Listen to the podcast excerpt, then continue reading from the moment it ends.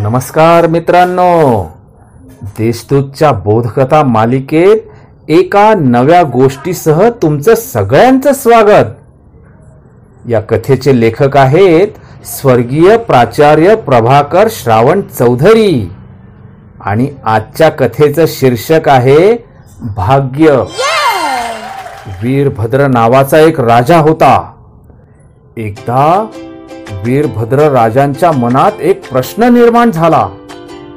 जर भाग्य अगोदरच निश्चित आहे तर मानवाच्या प्रयत्नांचं औचित्य ते काय?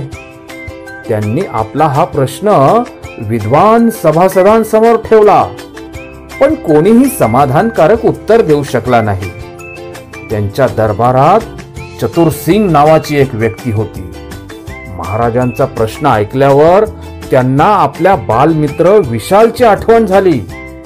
विशाल हा कुशाग्र बुद्धिमत्तेचा धनी होता. अध्ययन काळात तो आपल्या विलक्षण प्रतिभेनं गुरुजनांनाही आश्चर्यचकित करायचा. त्याची बुद्धी जशी तीव्र होती ना तशाच त्याच्या भावनाही उदात्त होत्या.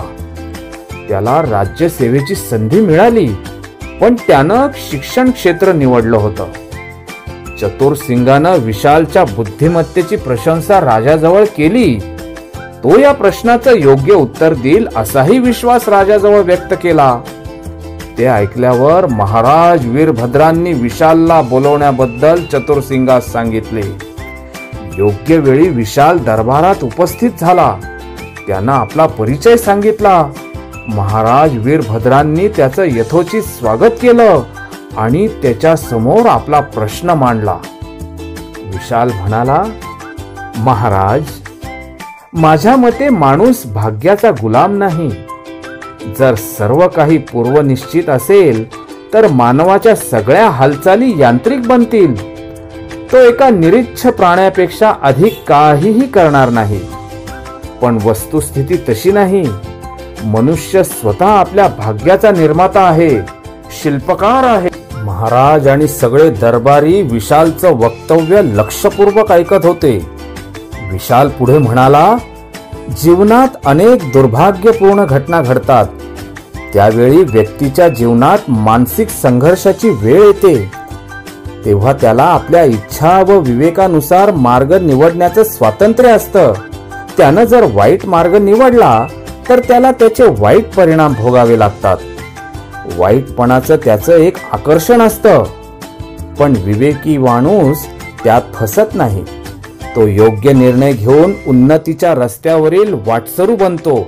उलट चुकीचा रस्ता निवडणारा माणूस पतनाच्या गर्तेत जातो. शिवाय आपली चूक लपवण्यासाठी तो माझ्या भाग्यातच असं होतं उद्ध्वस्त लिहिलेलं तर त्याला काय करणार? असंही म्हणतो. पण खरं तर श्रम पुरुषार्थ चिकाटी आणि विवेक यांनी केलेलं कार्य मंगलदायक असतं. असं सुंदर विवेचन ऐकल्यावर महाराज वीरभद्र यांचं हृदय गदगदून आलं. ते भाव विभोरही झाले. अनेक बहुमूल्य बक्षिस देऊन त्यांनी विशालला सन्मानासह निरोप दिला. किती छान कथा आहे नाही ही? आता ह्या कथेतून आपण काय बरं तात्पर्य घ्यायचं? तर माणूस हाच त्याच्या जीवनाचा शिल्पकार आहे हे या कथेचं तात्पर्य आहे.